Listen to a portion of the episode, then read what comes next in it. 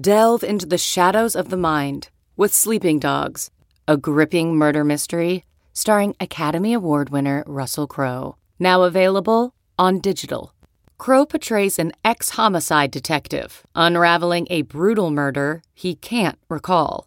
Uncovering secrets from his past, he learns a chilling truth. It's best to let sleeping dogs lie. Visit sleepingdogsmovie.com slash Wondery to watch Sleeping Dogs, now on digital. That's sleepingdogsmovie.com slash Wondery.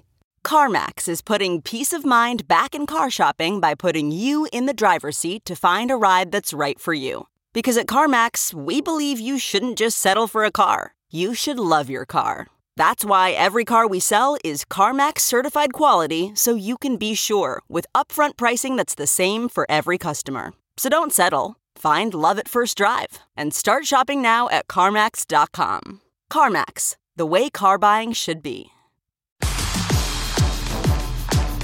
Hello, it's once again the Saturday DFS special podcast. That means I am Matt Harmon from Yahoo, and I'm joined by TJ Hernandez from 4 for 4. TJ, I don't even really know where um, to start this week. Yeah. You know, normally, normally I ask you like a, um, I, I, you know, I normally ask you for like a, a, a grand view take. yeah. About the slate. I feel like there's really nothing uh, gra- more grand view to say than this slate is going to get weird.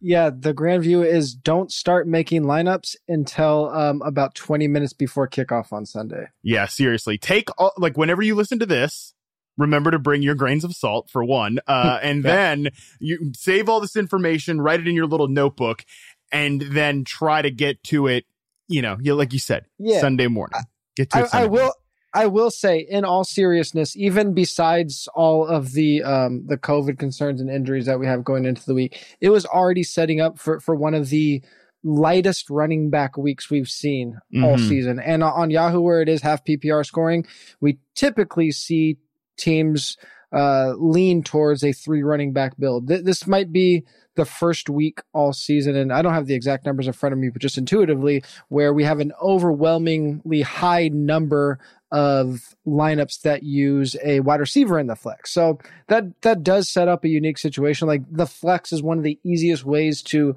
be unique if you understand how the week is going to play out. So I, I do think we'll see very few three running back lineups. So if you are playing large field tournaments like the baller, it might be of interest to try to find a way to play three running backs where that's probably not going to be very popular. I mean, yeah, we'll, we'll talk some more in-depth running back picks in a second, but you just look at the top of the running back like main slate. Joe Mixon is uh, the highest ranked guy at 31 bucks. I mean, that's absurd. You know, we've seen some guys push 40 several times. Yeah. Obviously, yeah. Jonathan Taylor's on the Saturday slate. Nick Chubb, yep. maybe maybe Nick Chubb is on the Saturday slate. Uh, yeah, if that you know, game goes. If that game goes, if he goes, it's a whole it's a whole thing, man. You who knows what's going to happen. But anyways, the other guys behind Joe Mixon, James Conner, 29 bucks, he's questionable. Uh, Aaron Jones is in a timeshare. He's 27. Then you start to get the Cordarrelle Patterson, Eli Mitchell, um, Darrell Henderson, who's still in COVID as of right now. 26 bucks. Like it is a very, very strange running back landscape. And, you know, again, we'll get to it later. There's no real like slam dunk as of right now, no like slam dunk value guys either. Yeah. But again, we'll get to that uh, when we talk running backs. Let's jump right into the quarterback position though, TJ, and we will get it started with uh, your favorite, my favorite, everybody's favorite quarterback one, Josh Allen. Josh Allen, uh, I mean, the, we we all know Josh Allen's upside. He became um, just the fourth passer ever last week to go over 300 passing yards and 100 rushing yards in a single game. Uh, so we know that that the uh, the upside is there in this offense. I think the big thing to note this week, besides the fact that he's dealing with the foot injury, but I, I don't see any way he doesn't play with them. Uh, almost in in a need to win out scenario for the playoffs. That just his salary relative to the field is very affordable compared to what we've seen. Josh Allen has been one of those guys that you've talked about that we've seen well over $40 this week. Uh, we have three quarterbacks on the slate with a higher salary than Josh Allen's $34. So he's still relatively uh, high high salary, but it's very rare that we see three quarterbacks with a higher salary. He's $6 less than Kyler Murray, who is the top quarterback on the slate. So relative to Yahoo salary cap, that is a pretty significant difference. Over the last six weeks, uh, the Bills have uh, overtaken the Buccaneers as the most pass heavy team in the league. They are the only team throwing at least 70% of the time in neutral game script in that time span. And in that same stretch, Carolina has allowed the 10th most fantasy points per pass attempt. So even if Josh Allen can't run as much as we're used to, the Panthers have allowed very high passing efficiency lately. Yeah, and like you look at that Panthers defense, we've talked about how they go so deep at cornerback at different times yeah. of the season, but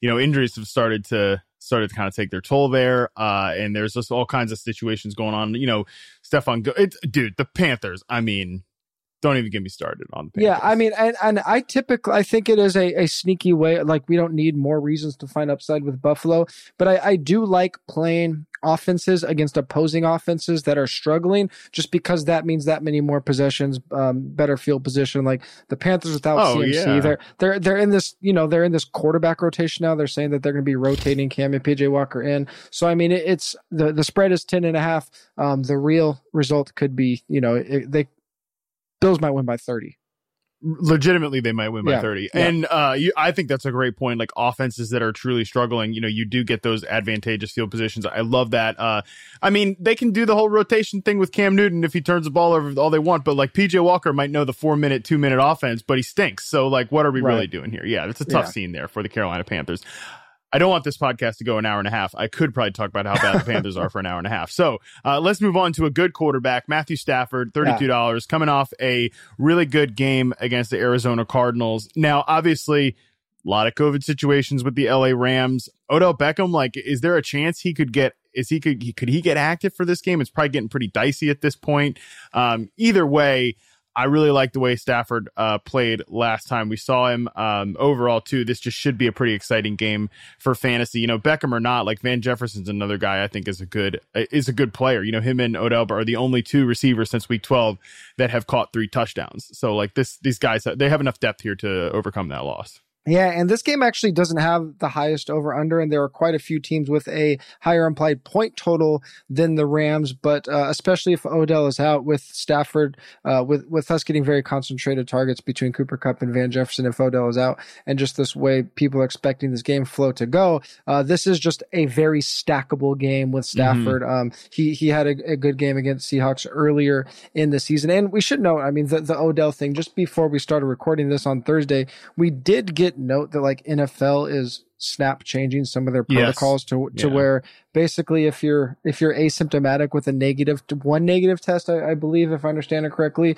they're going to be able to play. So we, we might get right if right. Yeah, so so we might get some surprises on the other side where players through these first 14 weeks that haven't been able to play with the same status they they might be able to to be active. Translation ladies and gentlemen, welcome to yeah. the wilderness. I mean, yeah. good good luck out there. Um, and I, you know, you said it was a tough uh, running back week at the top. I picked Matt Stafford. I'm like not that jazzed about it, but dude, like two Eagles quarterbacks are in the 30 plus dollar range. Like what are what's going on? I mean, it's a tough week at the top for quarterbacks too. I mean, Jalen Hurts and or Gardner Minshew would be kind of appealing, but like, yeah. you, who knows what's going to happen there? And like, yeah, we'll, we'll get to it as we go. But yeah, it's a tough week. At, it's just a tough week period. But even uh, on the main slate for Yahoo this week, it is additionally a tough week for running back, just like it is at quarterback. But um, a couple of guys sub thirty bucks here. Uh, let's talk Tua first, and then we'll go to Jimmy G. Yeah, and, and, and Tua is a guy that is near the top of 4 for 4's rankings because of, of what you said on the main slate. Um, no Bucks, no Chiefs, no Chargers. They're all off the main slate. So Tua against the Jets in a spot where Miami is projected for uh, a relatively high on this slate, 25.25 implied points. The Jets are last in schedule adjusted fantasy points allowed to quarterbacks. They've allowed the uh, the most fantasy points per pass attempt over the last six weeks. Again, going back to those defenses that are allowing very high efficiency, and the gap between them in the field is uh, very high, almost 10% more fantasy points per pass attempt than any other team. And even though Tua's numbers, um, they, they haven't been fantastic and he is going to be without Jalen Waddle, Miami has thrown at, at a relatively high rate all season, sixth highest rate over the last six weeks. I keep referencing that last six weeks, just trying to keep the, the mm-hmm. data relevant. But even if we go back over the season, Miami has been, um, they, they have thrown relatively high rate. And with DeVante Parker back, even though obviously losing Waddle isn't a good thing, I think Parker and Gesicki make good enough of a one-two punch against this Jets secondary to be very formidable. Yeah, no doubt. I mean, Parker is not Jalen Waddle. He's not as like great of a fit with uh with Tua and with the uh this RPO heavy offense, but it keeps the wide receiver corps somewhat legitimate. You know, with him and Burt Wilson, uh, like if they had yeah. gone from Jalen Waddle, Burt Wilson, and you know God knows who, uh, then it would have been a tough scene, uh, it, right. like without Jalen Waddle there. So I think having Parker back is huge for that reason. Jimmy G at 29 bucks. I'm not like in love with playing yeah. Jimmy Garoppolo, but like again, not a lot of options here. The Falcons obviously not a good defense. Uh, and this is also an, a way to get some kind of exposure to the San Francisco 49ers pass catchers.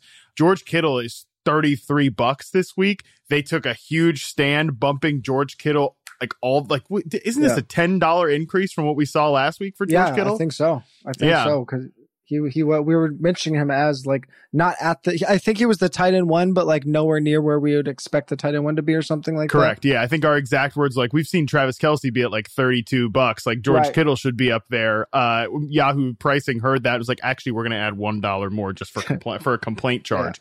Yeah. Uh, so I get it. uh, but this is a way to get exposure to uh to George Kittle's monster upside, to Deebo Samuel potentially. Like I mean, Samuel's receiving workload has like completely dropped off. What does he have? Seven yeah. targets in his last three games played. But like, you know, obviously, uh, the God Brandon Aiyuk is playing extremely well too. Uh, game winner Brandon Aiyuk actually is what we call him around this house now. Uh, but anyway, so it's just a good exposure to the offense without actually having to try to play like the guessing game of, of the pass catchers. And um, I do think this game could be interesting from a fantasy angle, but you know, don't love Jimmy G, but you know, he's got like a pretty good 18, 20 point, like kind of solid projection there. Yeah, and attacking the Falcons is something that we have liked doing with uh, passing games, and like you know, Deebo Samuel. We hope the jet sweep is uh, is in front of Jimmy G, and he tosses it forward yeah. instead of handing it backwards, like that type of thing. You that would the, be nice. You get you get the cheap touchdown, but I mean, we we mentioned Jimmy G. I think it was in week nine or ten as as a player that just has this fantastic schedule coming up, and he's been decent in that stretch. He has uh, multiple passing touchdowns in uh, five of his last six games, and just barely missed 300 yards in uh, each of his last two games 299 against Seattle and 296 um, against Cincinnati. So it's not like there is an upside there, especially against Atlanta. Like 303 is very much in the question for Jimmy this week. Definitely. I mean, his two best games uh, over the last like month and a half have been Cincinnati, like you mentioned, Arizona. Those were like his 20 point games. The only game where he really shot north of that was the Bears game where he rushed in two touchdowns. You're not yeah. expecting that normally, but um, again, sure. yeah, I think Jimmy G pretty solid play here. All right, let's move on to running backs. Oh, actually, before we do running backs, if there was one like, and you don't have this is not accountable to yourself because it's not on the outline. Like, if there's okay. one rando quarterback that we haven't talked about here that could like potentially win somebody a tournament that has some like upside that people might not expect just because it's a tough quarterback week, who do you think it would be?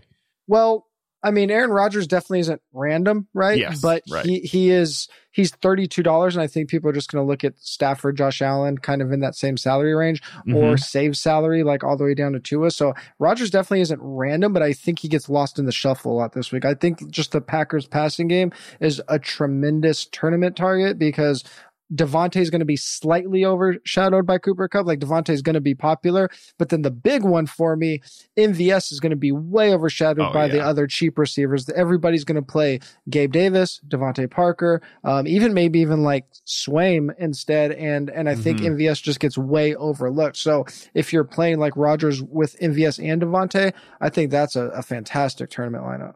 Yeah, and like that game doesn't jump out from a total perspective. Uh, it's actually gone down, of course, because mostly because mm-hmm. of the Lamar question, and that's another thing we could talk. We'll talk about. I have Davante Adams on the outline and wide receivers. So we can mm-hmm. talk about that later. But I do love your MVS point. He's a guy that people are probably playing, you know, a lot in the single game slate last week, and doesn't work out. yeah. Let's bring yeah. it back uh, this week. All the same peripherals are still there. All right, let's move on to the running backs here, starting with James Robinson, uh, the Urban Meyerless James Robinson. Talk about another hour and a half long podcast we could have. Oh my God. Um, but anyways, are you assuming this is like a James Robinson redemption week? Yeah. I mean, this was early in the week when 4 for 4 uh, uh, projections first came out. Robinson was already popping in the values. This was right before the Urban Meyer news. And, and I was going to be very resistant to the idea. Urban Meyer uh, gets fired. Uh, maybe coincidentally, maybe not coincidentally, Jacksonville is favored for the first time since week one. Also, I don't think happened, that's not a coincidence. Also, also happened to be against this Houston team. And the, I mean, just the reason I was going to be resistant to Robinson is because I just didn't think that he automatically, you know, gets a, a big touch share just because they are favorites. Again, this was before Urban Meyer was fired. But then when I start dissecting the slate, seeing how thin the running back field is, like he's kind of the best play on the slate besides maybe one other running back. Like there just isn't a guy like Joe Mixon has the, mm-hmm. the touch share and, and, and Najee Harris has a touch share. Um, but they're very expensive. So with them favored against Houston, um, who is a bottom 10 defense in terms of schedule adjusted fantasy points allowed to running backs. Uh, yeah, I, I, do think it is uh, Robinson redemption week. I, I, I, think that it's not a coincidence that Urban Meyer had one of his guys in Carlos Hyde stealing some of the touches from Robinson. Teams have been running at the fourth highest rate in neutral game script since week nine against Houston. So I, I, think they uh, they get back to J Rob, their best player. He seems like a, a player that not just like fans, and this is kind of narrative street, but like the team rallies around. It mm-hmm. seems like they want him to be on the field. A lot of couple guys have remarked that that he is, you know, one of their best offensive players. A couple guys, um, you mean the yeah, guy, Trevor yeah, Lawrence? the guy, yeah, yeah. Um, so I, I, like Robinson to bounce back, especially twenty two bucks. Um, he's he's very affordable. Definitely, absolutely love that call. Um, let's go, James Robinson. I also like Sony Michel at 19 bucks. Like him more if Darrell Henderson for whatever reason doesn't get activated.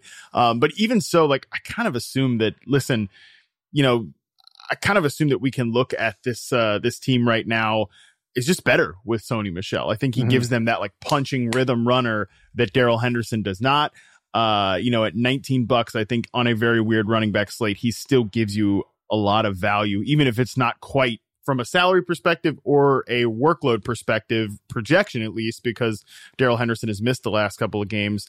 It's not quite as clean, but I still think at 19 bucks, Sony Michel is kind of worth it. Yeah, and even though we we are going to talk quite a bit about the Rams pass game, you already mentioned Matthew Stafford, and and they are just going to throw it to to their guys, and they should be fine against Seahawks. Seahawks do still profile as a uh, run funnel defense. They rank 31st in schedule adjusted points um, allowed to the position. And even though I think it can be dangerous to get caught up in, in coach speak sometimes, it's very rare when a player gets injured and then the, the coaching staff um, really talks up the running, the, the backup like we've seen with Michel. Yeah. Like they've just really been um, the adamant that Michel is a very good player and deserves playing time. So even if, if Henderson is activated, uh, I think Henderson is likely on the wrong side of the timeshare you would assume. And uh, Michel has only scored one touchdown the last two weeks, but he's second in rushing yards. So there's some yardage to touchdown relationship there that should do a little flipping for Sony Michel. Um, all right, let's move on to some uh, more value play running backs, uh, and let's have the Rashad Penny conversation. Yeah, I mean, really, after after these two guys, if you aren't paying up, it, it really becomes a a crapshoot. Um, but on the other side of the the Rams, I mean, Rashad Penny down at fifteen dollars. He he saw seventeen touches last week. The concern is that he only played fifty seven percent of the snaps. Uh, the real intrigue of Penny here is that there are so many popular players in this game. Like if if Henderson is out, Kupp and Michel can uh, and and Robinson too. Like they can be top one or two most popular players at their position this week. So Penny is just a huge leverage play off of all of them, especially if uh, the Seahawks can keep this close. We currently have Penny projected as a top three value uh, at four for four, and teams have run at a top ten rate against the Rams since week nine. So uh, Seattle, if Pete Carroll wants to uh, Pete Carroll it, he this is a team that teams have uh, done that against. And look, I mean, I think that they've said he deserves a chance to to start. He deserves a chance to be the guy. Yeah. Alex Collins went on the COVID list uh, Thursday yes. morning, so it just all kind of lines up for Rashad Penny to break our hearts one more time. But uh, in the meantime, at 15 bucks, it is a very attractive uh, play. I, I agree that, uh, you know, at this point, he is an explosive runner too. Like, I think obviously Houston stinks, but he looked good last week. He was second in breakaway yards last week to Dal- only to Dalvin Cook, who was a monster on Thursday night. So um, yeah, I think yes. pretty good for Rashad Penny. San Diego State, great Rashad Penny, my alma mater. So that is that for, is right. Always rooting for Penny. There we go. All right, let's figure this out. Rashad Penny, come on, give me a break. Okay, AJ Dillon at sixteen bucks. Um, the biggest thing here for me is the salary discrepancy between Aaron Jones and AJ Dillon. And I get it. Uh, Aaron Jones, obviously, you know, in fantasy last week, played extremely well. Two touchdowns. That was great. Um, but the workload difference was not was was not that much. Not that much if, between these two. Not guys. that Aaron Jones saw five carries last yeah. week. If Aaron Jones if Aaron Jones doesn't score, like we're talking about AJ Dillon is maybe the most popular player on the slate. Exactly. Um, exactly. Dillon doubled him up in touches. So I mean, if if you t- if those touchdowns flip, if that touchdown goes to Dillon instead, like we're talking about Aaron Jones is unusable. I think yeah, we're having a whole different conversations. Yeah. We're having a whole different conversation. Six snaps, five uh five attempts for uh Aaron Jones. The touchdown, like you mentioned, some big runs uh were there, seven yards per attempt. You know, from a target perspective, yeah, Aaron Jones gets three targets, catches three of them, but uh, AJ Dillon ran more routes in this game, and we know he has uh, an extremely good uh, receiving workload so far this year. So, and they went to AJ Dillon in clock killing mode, which I think they yeah. were using these guys optimally. I think actually from like a season long perspective, you can feel comfortable playing both of these guys. I know people will be mildly burned off AJ Dillon last week, but um, because of the touchdowns, it went to Aaron Jones in prime time. But like if you have AJ Dillon, I think you should probably consider playing AJ Dillon in your season long league. Who, who the hell do you have better at this point? Uh, and then Aaron Jones uh, is also, you know, even though we're concerned about him from a 27 buck perspective here in daily fantasy, I think you can play Aaron Jones in your season long league. Who the hell do you have better than Aaron Jones in your season long league at this point? Um, yeah, at this point, not not much. Not much. Uh, but anyways, like, and you would assume too, Green Bay is a five and a half point favorite in Baltimore. I know road favorites a little dicey, whatever, but still they should be in clock killing mode at some point in this game too. AJ Dillon, I think, gets in the box uh, this week. I think he scores a touchdown. I mean, I I don't know what what your take on this, but I mean, even if if Lamar plays, he's on a hobbled ankle. If he doesn't play, I mean, who knows how bad this Baltimore defense can uh, uh, offense can be? I I know Huntley had you know a, a decent uh, a, a winning game uh, in relief of, of Lamar a few weeks ago, but uh, this is a line that hasn't done been protecting Lamar very well, and uh, it can get really ugly with Huntley back there. So they can be in clock killing mode even earlier than expected if Lamar yeah. can't go. Yeah, this team. It's about it's about time to call it quits, Ravens. I know you're not. I know they're not the uh, they're not the tanking type of team. Of course, sure. we know that they're going to push it till the end. But like, whew, it's a tough scene there for Baltimore. All right, let's move on to wide receivers here, starting with DK Metcalf. TJ, I feel like people already were going to be on DK Metcalf this mm-hmm. week, at least like uh, sharp people like yourself, uh, one of the very sharpest of the sharp. Uh, sharp people were going to be on DK Metcalf anyways this week, despite the disappointing outlook. But then Tyler Lockett goes on the COVID list. That's gonna that's gonna be a problem for me this weekend. I'll just say that. Tyler Lockett yeah. on the COVID list this week. I think that only makes DK more appealing, of course. Yeah, as, as I've mentioned many times on this podcast, I have an article that releases every week on Yahoo that goes over our favorite baller plays and specifically contrarian plays. And I was ready to have DK as one of those contrarian plays, hoping that people would be on the Lockett after his big game. But with Lockett out, uh, Metcalf will he turns into the one of the best values, if not the best wide receiver value on the slate at twenty one dollars. Um, but will definitely be among the most popular players. Like maybe only Cooper Kupp is more popular this week. Cooper Kupp and Davante maybe, mm-hmm. uh, but Lockett uh, leaves behind 22% of targets, 43% of air yards since Russell Wilson's return. Like we don't automatically project that straight to Metcalf, but Metcalf should is not should be is the clear primary pass catcher without Lockett there. Metcalf was actually out targeting Lockett since Russ's return from injury and had a higher touchdown expectation based on 4 for 4 air yards model. Obviously, Lockett gets there the last couple weeks, especially last week. Uh, but Metcalf obviously can fill that deep ball role, and we know he can be a high volume guy as well. The Rams are 21st in schedule adjusted points allowed to wide receivers. Uh, Metcalf should have a monster day with Lockett out. And Russ is looking very much like the Russ that we have grown to love. Yeah, Russ looks better. Um, as of right now, Jalen Ramsey hasn't even been taken off the COVID list for mm-hmm. the LA Rams either. Although, like, he's probably not going to see much of DK Metcalf because they've almost exclusively used him as that inside guy. I mean, look at it this way, and this is purely making myself feel better about the Lockett thing because he's in all of my playoff rosters right now. Um, you know, at least this way, TJ, if he doesn't play this week, then uh, I don't have to like have Tyler Lockett put up one of these like four for 36 type games that happen sometimes yeah. and like watch all the consistency dorks on Twitter, uh, you know, really run their victory laps off of it. While I lose my playoff game, I can just lose my playoff game and he's not even available. So like that yeah. it works out better for me, right?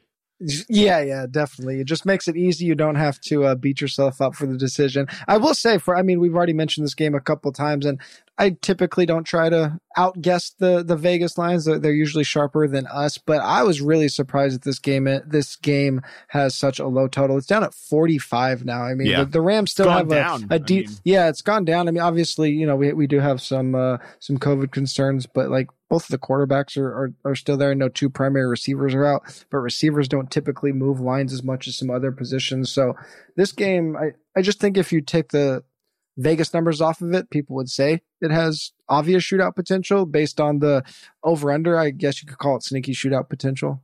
Let's go with sneaky shootout. Uh, we'll, we'll go with that. All right. Uh, Davante Adams at 32 bucks. We've talked about him a decent bit. Look, the thing for me with Davante Adams is like, he's the third highest salary among receivers yeah. coming off, yeah. obviously, uh, coming off the game from Sunday night. Uh, Cooper Kupp deserves to be up there. I'm not, there's, there's no way. Uh, although, oh, we'll save it. We'll save it. We'll save it, uh, for Deebo Samuel later on in the, in the podcast.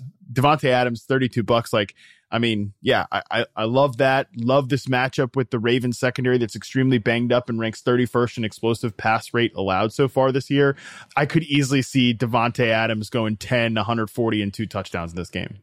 Yeah, the the disparity between I I know Kupp is easily the the highest floor and arguably highest ceiling player yeah. on the slate, the, but the disparity between Kupp and and Davante Adams is, I mean, what a target per game at the most, and I mean th- they're both such a huge part of their offenses. Not to mention, Aaron Rodgers has been the QB one in points per game over the last month, like somehow kind of quietly. Like I know he's you know, he's he's always in the public eye, but he just yeah. isn't being talked about as like that elite fantasy passer, like some like the Josh Allen's and, and Justin Herbert's right now, uh, and, and Kyler Murray's. So, I he's kind of flying under the radar, and like Davante is right there with Cooper Kupp. They're just they're when they're on the same slate. I don't ever think there should be a massive disparity, at least in unless there's huge gaps in their salary, there shouldn't be huge gaps in their rostered rates. And we're going to have most likely Kupp is going to be quite a bit more popular than than Davante Adams, maybe by, by five to ten percent at six dollars cheaper. Adams six dollars cheaper. So uh, yeah, it's very analogous to what I talked about with Josh Allen relative to the top guys. He should never have this much of a gap. Yeah, I mean, I think that. Uh I think that I think that like I can't make a lineup this week without Davante Adams and like it. Basically, that's how I feel about it. Uh, so we'll see how that goes. Van Jefferson, sixteen bucks. I mentioned him earlier. He is one of your picks here. Uh, again, uh, assuming uh, Odell is not cleared for this game this week with on on the COVID protocol, Van Jefferson down at 16. Even uh, since their bye week after Odell got acclimated to the team, even with Odell active, Jefferson has 20% target share, 27% of the air yard share in that three game stretch. And the thing I like about Jefferson as the assumed number two with Odell out briefly mentioned it when you were talking about Stafford. Stafford threw for 365 yards in this first matchup with Seattle. That's the most Seattle has allowed all year. Very similar makeup without Odell in that first matchup. So uh, they they can run some very similar things. And Van Jefferson is a player that could get all of his value in one target. We've seen him do it multiple times this year. He is a top two value at wide receiver, run four for four. Yeah, I love Van Jefferson this week. Um, I mean, I would like Odell too. He's only uh he's mm-hmm. 17 bucks, obviously yep. pre MNF adjustment here with the pricing. If Be- yeah. if Beckham was for whatever activated, he would be a good play at that value. But I mean, it just makes Van Jefferson that much better. Um, mm-hmm. he's been running more slot routes too. Like he was kind of exclusively the X receiver of this offense when Robert Woods and mm-hmm. Cooper Kupp were the other two guys. Now with Beckham, who is purely a perimeter receiver, um, they are having Van Jefferson take more than 50% of his snaps from the inside, which is a very intriguing fit. Uh, that's actually kind of more akin to his pre-draft profile, like which I didn't know that. Yeah, that was, I, I, didn't assume that was the best fit for him, but I think it's good. Long Well, and it's it's very DeSean esque, right? Run those deep yes. uh, routes right up the seam, and like kind of what they were hoping they would get when they signed DeSean before the preseason. So you know, let let that very fast wide receiver split those safeties instead of get on the outside, and and I think Matt Stafford likes that throw, so uh, I I do like that point a lot. I, I don't think that people are giving Van Jefferson enough credit for the season that he's having. Like I think he's going to be he's a guy drafted a ton this mm-hmm. this year. I'm probably like I would try to load up on him in dynasty like before he really erupts like especially if Beckham's not back there next year. I think he could go pretty ham. So really like the player that is Van Jefferson. A guy I'm I'm less bullish about as a player, but uh, I think like it's time to get Gabe Davis fired up here. Season high 83% of the snaps last week. Uh Manuel Sanders he's basically done nothing for a long time and now he's hurt. Um, like I, I think it made sense, TJ, for I feel like we've had the Gabe Davis conversation on here, or like we alluded to it last week, right? That he might be um, starting to get interesting here, especially at a depressed salary. And you know, he's scored a couple of touchdowns. It feels like even when he's been on the field the last few weeks, they've been trying to get him the ball. I, I think it, the Bills were smart to hedge their bets on Gabe Davis to start the year, mm-hmm. but like, I mean, they've been having old man Manny Sanders as like the vertical receiver of this offense, yeah. and like it's kind of to the like enough of that point of the season here with Manny Sanders. Like Gabe Davis can't do everything. He's not a perfect player, but he can burn, baby. So like let's get and the the Bills need that. The Bills need like a big play uh threat in this offense right now. I really love Gabe Davis at at 12 bucks. Yeah, you uh, you talked about someone that you drafted a ton in Van Jefferson. Davis is a player that that I drafted and I played in a lot of deep leagues, so I've reluctantly or or maybe uh, stubbornly held on to Davis all year. So so I'm just I'm in time for, for the consolation bracket. Yeah, yeah. Hey, hey, hey. I'm just. I'm ready for.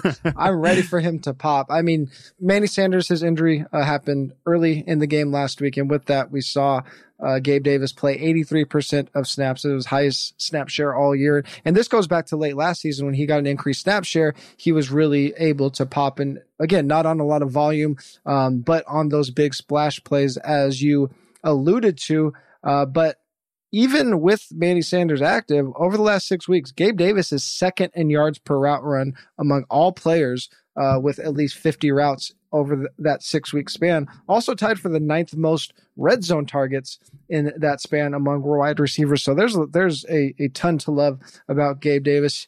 You know, I, I was hoping he wouldn't be super popular going into this week as we kind of hit the content portion of the week. I'm seeing his name pop up a lot. So if you are building around him, expect him to be quite a popular play with Josh Allen this week two things, DJ. You like you, that all those points I think back up kind of what I was saying is that it feels like and the numbers back it up that they're trying to get him the ball even when he is on the field because I think he brings I keep saying that they needed like a play they need a player like Gabe Davis if Gabe Davis was good. And I don't mean I sound I'm being disrespectful there, Gabe Davis. I realize that. But like you know what I mean? Like they need a big body. They need Van Jefferson. They need they need Van Jefferson. yeah.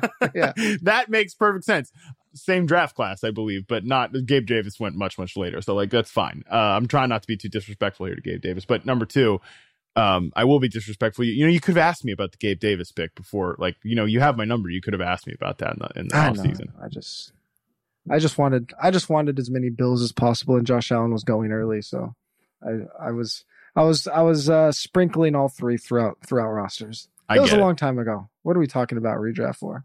Uh, it's a good, it's a good question, man. It's a good question. Uh, good God. I mean, Gabe Davis will probably by the end of the by the end of the week he'll be a top ten ranked receiver. the way things are going. Oh yeah, for sure. All right, let's talk tight ends, and we're gonna stay in Buffalo here with Dawson Knox.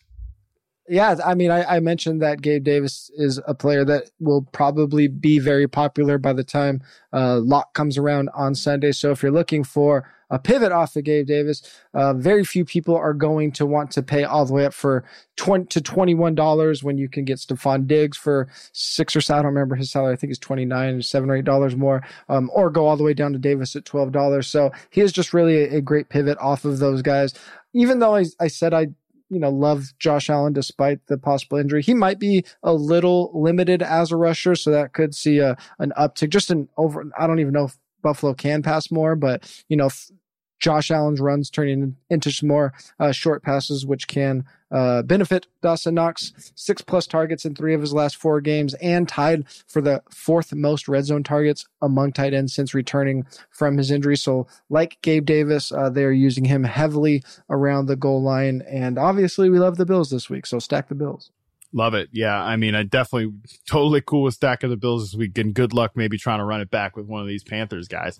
Um, yeah, sticking with so. some tight ends here. Uh, Mark Andrews looks like he's officially going to take over the tight end mm-hmm. one spot from Travis Kelce for the first time in forever. Yeah. Mark Andrews, even without Lamar Jackson last week, 11 targets, 11 catches, 115 yards and a touchdown. Uh, so I don't really care who plays quarterback. Like he, there's a, t- and again, there's a ten dollar discrepancy now between Mark Andrews and George Kittle, and I get George yeah. Kittle deserves it, but Mark Andrews might deserve it too. Yeah, I mean, uh, so you're you're on board with Andrews if if Huntley's in there? I think so. I think yeah. I'm still on board. I mean, it, yeah. It, that might also just depress his roster rate too. And I, I look Definitely at the tight end, I look at the tight end landscape, and there's really not that much I'm that jazzed about. Sure. Um, yeah, I don't have a strong read on, on how the offense will will shake out if Huntley's in there. If I do recall, uh, in in his limited time, we did see a, a, a slight boost to uh, targets to Rashod Bateman, but again, that's a very small sample size. Uh, four for four does the uh, we have a, a model called the breakout receiver receiver model that basically just looks at expected fantasy points, all the metrics combined into one. The only player with more expected fantasy points uh, than Andrews over the last three weeks is Justin Jefferson. Love it. That is pretty good, right? Um, all right. Zach Ertz, your second pick here at 18 bucks.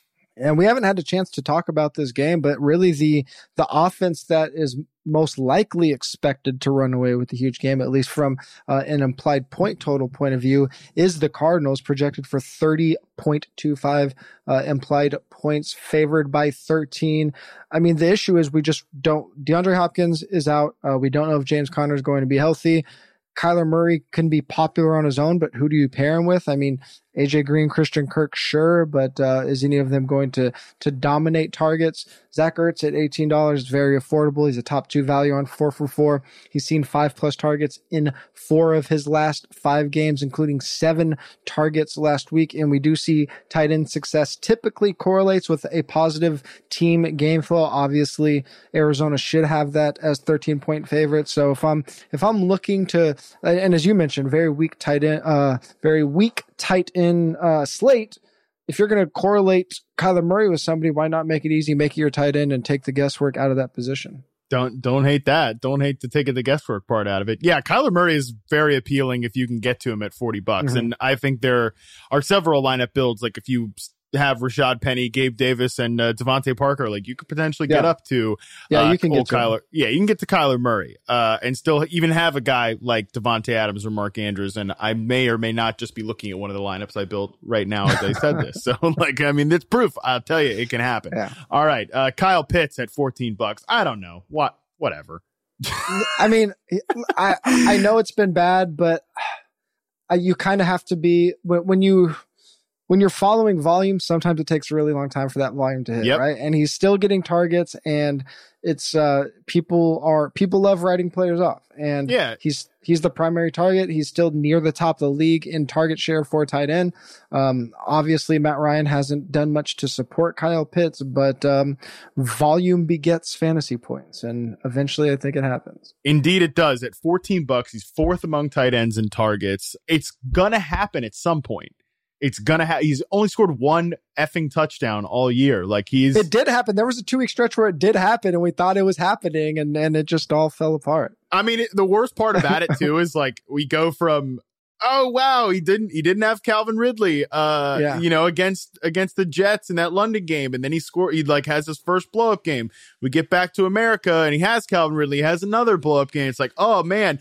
And then calvin ridley goes away and then nothing happens. It's yeah, like, he he is a um a great example of why whatever side you're on. I mean, because it's been a roller coaster, but th- those mid season victory laps or those four week victory laps, those one week victory laps. Um, wait, wait till the end of the season.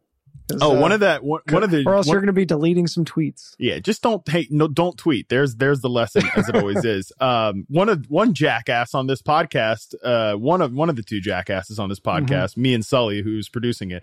Uh, one of us said that like you should probably just go ahead and trade Travis Kelce for Kyle Pitts plus because you probably could have done it in the middle of his like stretch by the way, I was the jackass. So uh, no, yeah, it's it's. uh I mean, hey, listen, he was he was a polarizing player, obviously, given his uh his his pedigree plus ADP going in the season, and everyone wanted it to happen a lot. Um, I, I hopefully it still does. There's still a little bit of season left.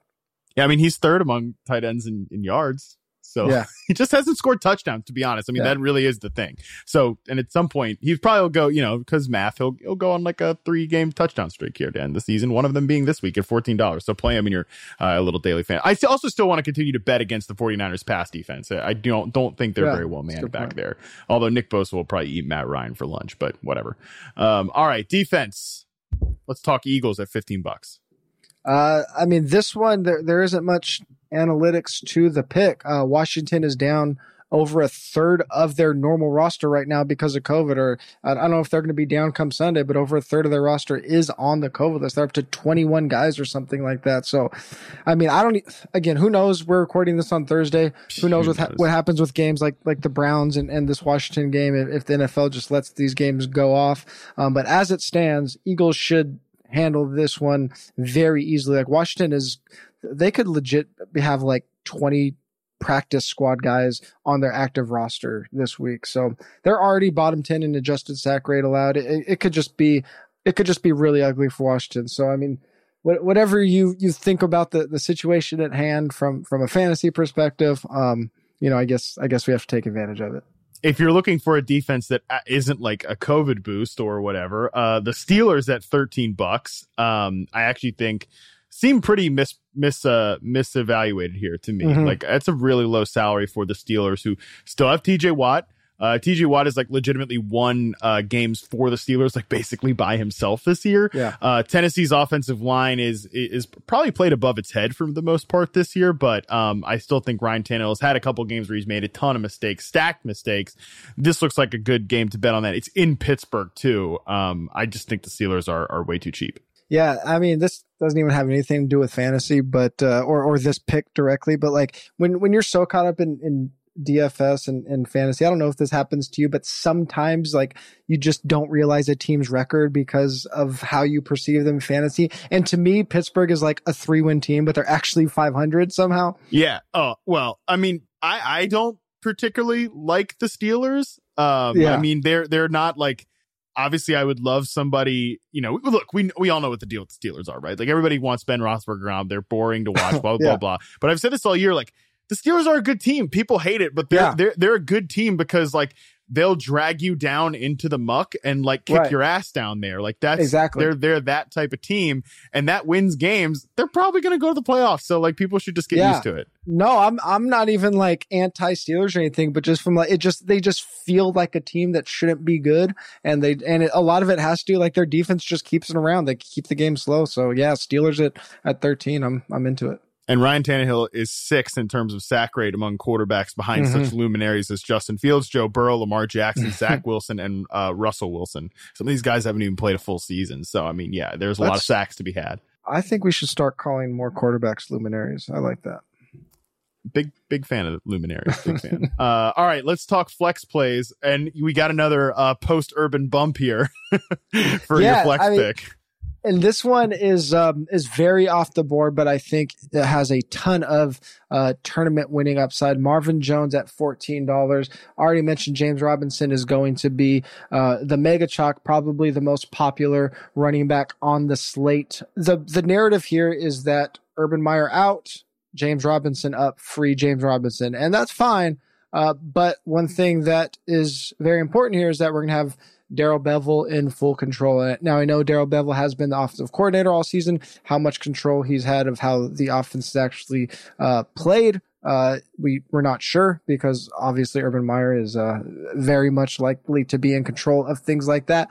I but, mean, I don't know. I don't. What, maybe not. Urban Meyer may, seems like he's not been. He's not. Much, a, he's doing much. Anything. He's also not a micromanager. So so what? Not a micromanager. Uh, doesn't not, know who's yeah. playing on defense. So wouldn't really. Uh, the, the the point is Darrell Bevell. One thing that I do like about him as a play caller is he's historically uh, been one of the coaches that calls deep balls at one of the highest rates in the league. We haven't seen Jacksonville use a lot of those plays and definitely not connect on a lot of those plays. But uh, we saw Bevell as a player that unlocked Stafford a few years ago in Detroit before Stafford had uh, the injury that that eight game season where he was just tearing it up uh, in terms of efficiency. A lot of that had to do with the deep ball. Uh, Marvin Jones, obviously their best deep ball option, and there's suddenly like this this clamoring for Laquon Treadwell as a good DFS option, which is just good God. Just, just ridiculous to me. But really, the, the biggest point of Marvin Jones, even though I say all that about Darrell Bevell, like I don't think he just comes in and changes things overnight, but it's just such a huge leverage opportunity in a spot where I do think that the Jaguar, obviously they are favorites, uh, first time since week one, like I mentioned. Jaguars can have a very good offensive game against this Houston Texans team. In addition to all of the the um, things that they've allowed to running backs, also, second highest completion percentage on those deep balls, the most yards per attempt on deep balls, passes of 20 or more yards. So there is a chance that we see Trevor Lawrence rip, uh, let it rip a little bit. And I think Marvin Jones would be the big beneficiary in that scenario. Did you see uh, Darrell Bevell's uh, press conference when the reporters asked, like, said to him, you know, you could you could have like more wins than Urban by the time the season's over because like they play the Jets and the Texans to end the season, and and he just Darrell yeah. Bevell just smiled and it was like, that says it. That just says yeah. it all. That says it all. Anyways, uh, DeVante Parker at 17 bucks, I think is interesting. We've kind of alluded to it this whole podcast, but like, um, getting that bump up here, uh, it again, not quite the same ideal, gorgeous fit as Jaylen Waddle is, but uh, potential volume boost. I kind of like DeVante Parker at 17 bucks before the Jaylen Waddle news, yeah, anyways. I was third in routes run among that team uh, before the last time we saw them, uh, behind Jaylen Waddle and fake tight end Mike Gesicki, uh, but has the, the highest A dot on the team uh, among those three as well. So I think we could get a couple big plays here against the Jets. Yeah, he saw five targets coming off injury um, in week 13, only played 71% of the snaps. That should be closer to 100% this week with Waddle out. And a lot of people probably don't remember. I mean, it, it was somewhat injury related, but we did see Parker get a really big bump in targets last year once Tua took over uh, for Fitzpatrick. So, I mean, I, I think that um, I, I think Parker can be, you know, a, a 25% target share guy this week. Yeah, why not? I mean, he's a good player. I don't not the biggest Parker fan, but he's a, fine. He's whatever. Yeah, All right, let's we've talk. Seen him got a lot of volume. Yes, we have. Let's talk fades here. Uh, and I think we both got some obvious ones. You've got Zeke. Yeah. Tell us why. Because he can't run. Yeah, and I, and it, it, seems obvious if we've been watching the Cowboys the last few weeks, but we mentioned how bad of a running back slate this is. Dallas is a huge favorite. I think Zeke can just like accidentally become a popular player because there's so few options. Like I, I could, yeah. I could foresee Zeke getting in like 15 to 20% of baller lineups. But the, the thing that I said, I, I, I don't know if it was on, I don't know if it was on this pod or a different one show last week, but going into the week with Tony Pollard likely out last week, the thing I was concerned about is that I, I thought that there was a way that Dallas was going to find a, a, a, option to spell Zeke. Like I just didn't see a scenario where he was on the field for 100% of snaps. I thought maybe it was through more empty sets and a higher passing rate. We just saw it be with the next running back up. And yeah. I don't see any reason that that doesn't continue to happen. I, there's just no way that Zeke is going to play anywhere close to like 80, 90% of snaps. Yeah, it's just really not in the cards. I agree with you on that one. Um, also not in the cards. Me playing Deebo Samuel at thirty-two bucks. Mm. Not gonna happen. I mean, he, I, you, can't, 34, you can't. I mean, sorry, sorry, thirty-four. He's because Davante Adams is thirty-two among wide receivers. Uh, and then yeah, so he's the third. He's the third priced guy. Davante Adams. Deebo Samuel's thirty-four. No, I mean, dude, his, he's a distant distant third behind uh, George Kittle and Brandon Aiyuk in weighted opportunity per game uh, since week 11. I mean, these guys. This, this sounds cr- this sounds crazy because of what we've seen from Deebo this year and for how much of a target hog he was early. But at this point, the way they're using him, like I, the the question I, I would pose to somebody that would want to play him right now is, would you play Cordarrelle Patterson at thirty four dollars? Because they're basically being used like in the same way. Weird. I mean, it's weird though because he still takes most of his, like a vast majority of his snaps, thirty plus snaps out wide at wide receiver, and like sure. nine, ten in the backfield. But like, he's just not. They're not throwing him the ball, and, right. and I, and, I mean, conceivably, it could, it could like flip at any moment, and like because we've seen that at times. Like, oh, Aiyuk will get five targets Yeah. and Deebo will get eight, and, or or Kittle will get three, which would be a travesty. But I mean, that's possible. But like, the reality with Deebo right now is if he doesn't get you a rushing touchdown, you're banged. Yeah, and I mean we saw that game a few weeks ago where Kittle had like that those three targets whate- whatever, but Kittle is just such a force right now that I think he is the I think he is their focus in terms of taking advantage of matchups. Like a tight end like Kittle's just such an insane mismatch for any defense that you know e- even the worst of coaches are going to take advantage of that. And then we see it like you know the Wallers, Kittles, Andrews, Kelces of the world the best, the worst coaching regimes know like that is the best matchup on the field when you have a player like that. So I think they're just going to keep focusing their pass game on Kittle. 100%. All right, TJ, if the people found this from the Yahoo Fantasy Football Forecast feed, tell them all about DFS MVP. They're going to need it this week. yeah, and if if you need those last minute um, updates with all of the craziness in Week 15, you could check out the GPP Last Look show on the four for four only Discord. Uh, that is on Sunday morning. Just get signed up for that by signing up for four for four. We do a cash game review every Monday on our YouTube channel, and uh, you could check all those out on the DFS MVP feed. And of course, if you found this via the DFS MVP feed, uh, check out the Yahoo Fantasy Football Forecast. I will be back on Sunday night on that feed with a recap of the games uh, with Liz Loza. It's going to be a weird week, so you'll need that recap to to figure it all out. I, I hope we can help you there. In the meantime, I'm Matt Harmon underscore BYB on Twitter. That's at TJ Hernandez. Check us out on Twitter, the whole group at Yahoo Fantasy. Good luck, people. Good luck out there this week.